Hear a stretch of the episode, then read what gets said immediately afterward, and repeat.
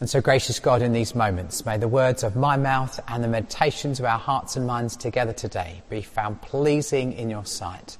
O God, our rock and our redeemer. Amen. Amen. Friends, I want to reflect this morning on something that I think God is stirring in lots of different places at the moment, including amongst us. Something that's important but not easy and is related to the justice of God's kingdom. It's been part of our evening prayers, part of the women's Bible study, part of our racial justice webinars the last two Tuesdays, and indeed the agenda for the Baptist Union Council this week too, and in many of our hearts. How do we make the justice of the kingdom of God integral to our lives and our lives together? See, we don't have to look very far to see or sense how the world around us doesn't always share our values, and how, in many ways, we have things in common with biblical characters like Esther and Daniel, and all our forebears who lived through the exile that we read about in the Old Testament. We're living in a world uh, where the way we see things doesn't have precedent over others. And we have to constantly and consistently navigate issues and circumstances and challenges that make us think. Issues and circumstances where it's not always obvious or simple to work out what the right thing to do is. We read of course, throughout the Old Testament how the story goes and how God always rescues the exiles. But it's important for us as disciples of Jesus Christ to keep exploring ways of living that are countercultural and rooted deep in faith. Things that we can commit to being and doing that will lead our lives to shine like beacons of light over recent months, indeed years, in uh, Sunday gatherings and beyond, we've thought about lots of different ways of being uh, missional on how we might extend the kingdom. We've explored the commitment to authentic, honest uh, community together. We've explored the call for each of us to be generous and practice hospitality. We've explored working hard and serving a cause that's greater than ourselves. And these are by no means the only distinctives of a Christian community in the way we behave, but they are important. But in addition, perhaps uh, in even more than, we need to consider how we deal with issues of justice and how we make a positive and distinct contribution to the world around us. And so this morning I want to reflect on that because I think it's something that Jesus calls us as his disciples to be passionate about calls us at times to speak out about when we find uh, situations and circumstances that are unjust, where we see injustice around us, where people are marginalised and ignored. Christ calls us to act. Friends, there is a real need for us to be restless with injustice. There are plenty of reasons not to be. It's hard work, so we don't want to think about it. Some people don't like it, so we don't want to think about it. It challenges us. We might have to change, so we don't want to think about it. And I'm not sure any of those are good reasons not to take seriously the cry for justice that runs throughout our scriptures. These past months, the past few years, has seen lots of justice movements beyond the church rise up and challenge the way we live, whether it's Extinction Rebellion, or Me Too, or Black Lives Matter, all calling out various injustices. And where is the church in all these things? Sometimes when it comes to the environment or racism or misogyny, we are nowhere to be found. Sometimes it takes people outside the church raising their voice for us to hear God's call to act. You know, not everyone thinks there's much injustice in the world. I can point to all the donations that come in when there's an emergency appeal or the anti war marches as signs that people are engaged and speaking up. But where is everybody the day after, the week after that initial moment hits the headlines? And that's where the calling of the church becomes key. You know, the way in which we engage with the world has changed. Whereas once people were more prepared to invest time and energy and money into a campaign or an idea, now we're more inclined to protest once or donate money in a one off uh, way to express how we feel about something. We seem to need this valve uh, for regular brief responses to global justice issues, but we're less sure about being part of a long term movement for change. Friends, I suggest to you today that part of what it means to be the church is to be one long term movement for change. And that's the core of the faith that we are committed to following.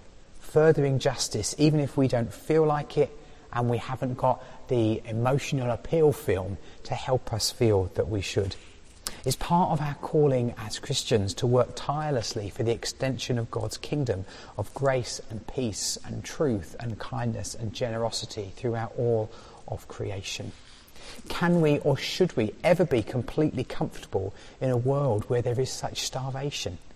Can we be totally at home in a world where 12,000 women are killed each year just in Russia alone as a result of domestic violence? Or in a world where 300,000 children are soldiers fighting in conflicts around the globe? Or where 120,000 women and girls are trafficked across international borders each year? How can we not be restless with injustice? It's not enough that we simply share bread with the poor and the marginalised. Part of our companionship and our discipleship requires us to be peacemakers and to address the forces that foster and promote poverty and injustice around the world. Your peacemakers are not those who shy away from every disagreement or challenging situation. It's peacemakers, not conflict avoiders, that are called children of God. We must avoid ostrich syndrome by burying our heads in the sand. You know, there are many things that are asked of the followers of Jesus, of you and me. Things that should flow out of our hearts and minds that are sold out on loving God and loving our neighbours. You know, a heart committed to sharing God's love cannot help but loosen the chains of injustice. A mind dedicated to knowing more of God's holiness cannot help but set the oppressed free. For when we do these things and we feed the hungry and provide shelter for the homeless and speak out against the racism and misogyny and homophobia and climate destruction and the systems that trap too many in circumstances beyond their control and beyond their capacity to change them, when we speak up on these things, then our light will shine like the dawn, as we heard in the reading from the prophet Isaiah. Effective disciples will ensure that their voice is heard. It will let our officials and our politicians know what we think about global issues. It's about committing to not allowing cycles of self interest or apathy to overwhelm our good intentions. And friends, I know that that's hard, and that's why we need each other, why we do this together. In Galatians 6, Paul acknowledges the challenges. He said, Let us not become weary for doing good, for at the proper time we will reap a harvest if we do not give up. We must agitate on behalf of the poor and those who are denied a voice. Sometimes this might fly in the face of our own self interest, but it is the call of Christ nevertheless. And, we, and he went to the cross rather than concede one little bit on the loving and gracious nature of God. He was the very essence of the calling that goes out from the prophet Micah and what does the Lord require of you? To act justly and love mercy and walk humbly with your God. What greater act of mercy has there ever been than the cross, where Christ gives up his life so that we might find ours? What greater life of humility and justice has there ever been than the one whose story we read in the Gospels, where on every page he steps towards the oppressed and the marginalised. And if we're in any doubt, God takes this very seriously. Just the next chapter on in Isaiah 59, beginning at verse 14, it says this So justice is driven back, and righteousness stands at a distance. Truth has stumbled in the streets, and honesty cannot enter. Truth is nowhere to be found, and whoever shuns evil becomes a prey. The Lord looked and was displeased that there was no justice. He saw that there was no one. He was appalled that there was no one to intervene. So his own arm achieved salvation for him, and his own righteousness sustained him. He put on righteousness as his breastplate and the helmet of salvation on his head. He put on the garments of vengeance and wrapped himself in zeal as in a cloak. According to what they have done, he will repay wrath to his enemies and retribution to his foes. He will repay the islands their dues. From the west, people will fear the name of the Lord. From the rising of the sun, they will revere his glory. All through our scriptures, God makes it clear that this is important. But making this a deep reality in our lives and in our life together means we have to take steps to put it into practice.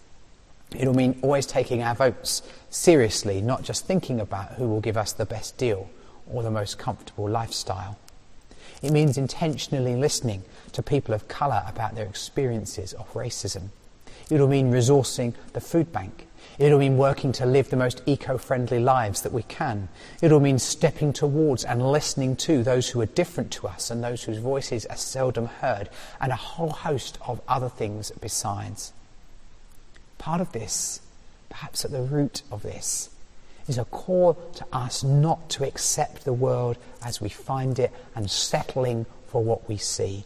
We're required to develop a prophetic imagination, to spend time looking at what peacemaking means in practice or how we can contribute to loosening the chains of injustice, imagining together what our life together and our community and our nation could look like if the justice of God's kingdom was seen more and more.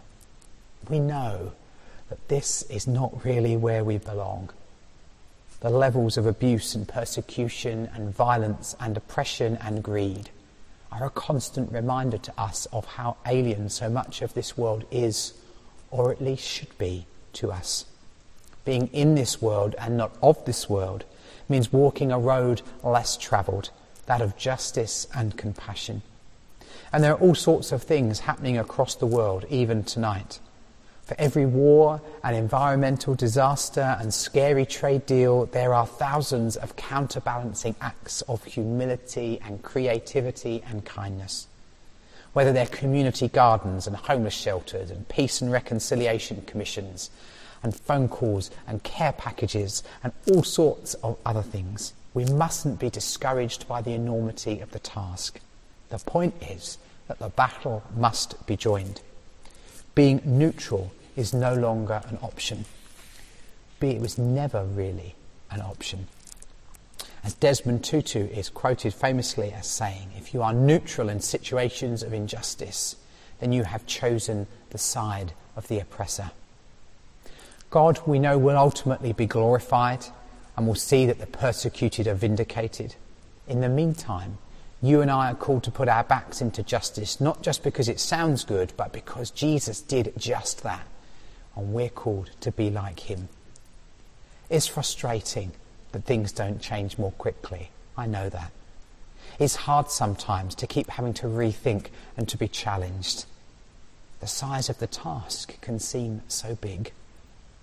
But as Martin Luther King said in National Cathedral in Washington in 1968, the arc of the moral universe is long, but it bends towards justice. Friends, we know how the story ends. And so, to return to Isaiah 58, this is the kind of fast day I am after. To break the chains of injustice, to get rid of exploitation in the workplace, to free the oppressed and cancel debts what I'm interested in seeing you do is share your food with the hungry, inviting the homeless poor into your homes, putting clothes on the shivering ill clad, being available to your own families. Do this, and the lights will turn on, and your lives will turn around at once. Your righteousness will pave your way. The glory of, the God of glory will secure your passage. Then when you pray, God will answer. You'll call out for help, and I'll say, Here I am. And you know, friends, there's so much in the mission of God, and justice is such a core part of it. It's not to say that the other parts of mission aren't important, they really very much are. And here's the good news that these things tie so beautifully together. A church and, uh, Lord, a church with a big C that is committed to creation care and tackling racism and all the other injustices that we see around us is so very attractive to the world around us who haven't decided to follow Jesus yet, too. We might be able to reach out to new people and introduce new people to the joy of being followers of Jesus Christ, how they can find forgiveness for their sins and a life in all its freedom and all its joy and all its fullness. And tackling the injustices that we see before us is part of how we do that. It's part of how we show what our faith looks like rather than just talking about it. And so, friends, shout it aloud. Don't hold back. Raise your voice like a trumpet in critique of injustice and oppression around us. Let us pray and fast for a new outpouring of compassion. Let us develop the courage to fly in the face of our own self interest when God calls us to act.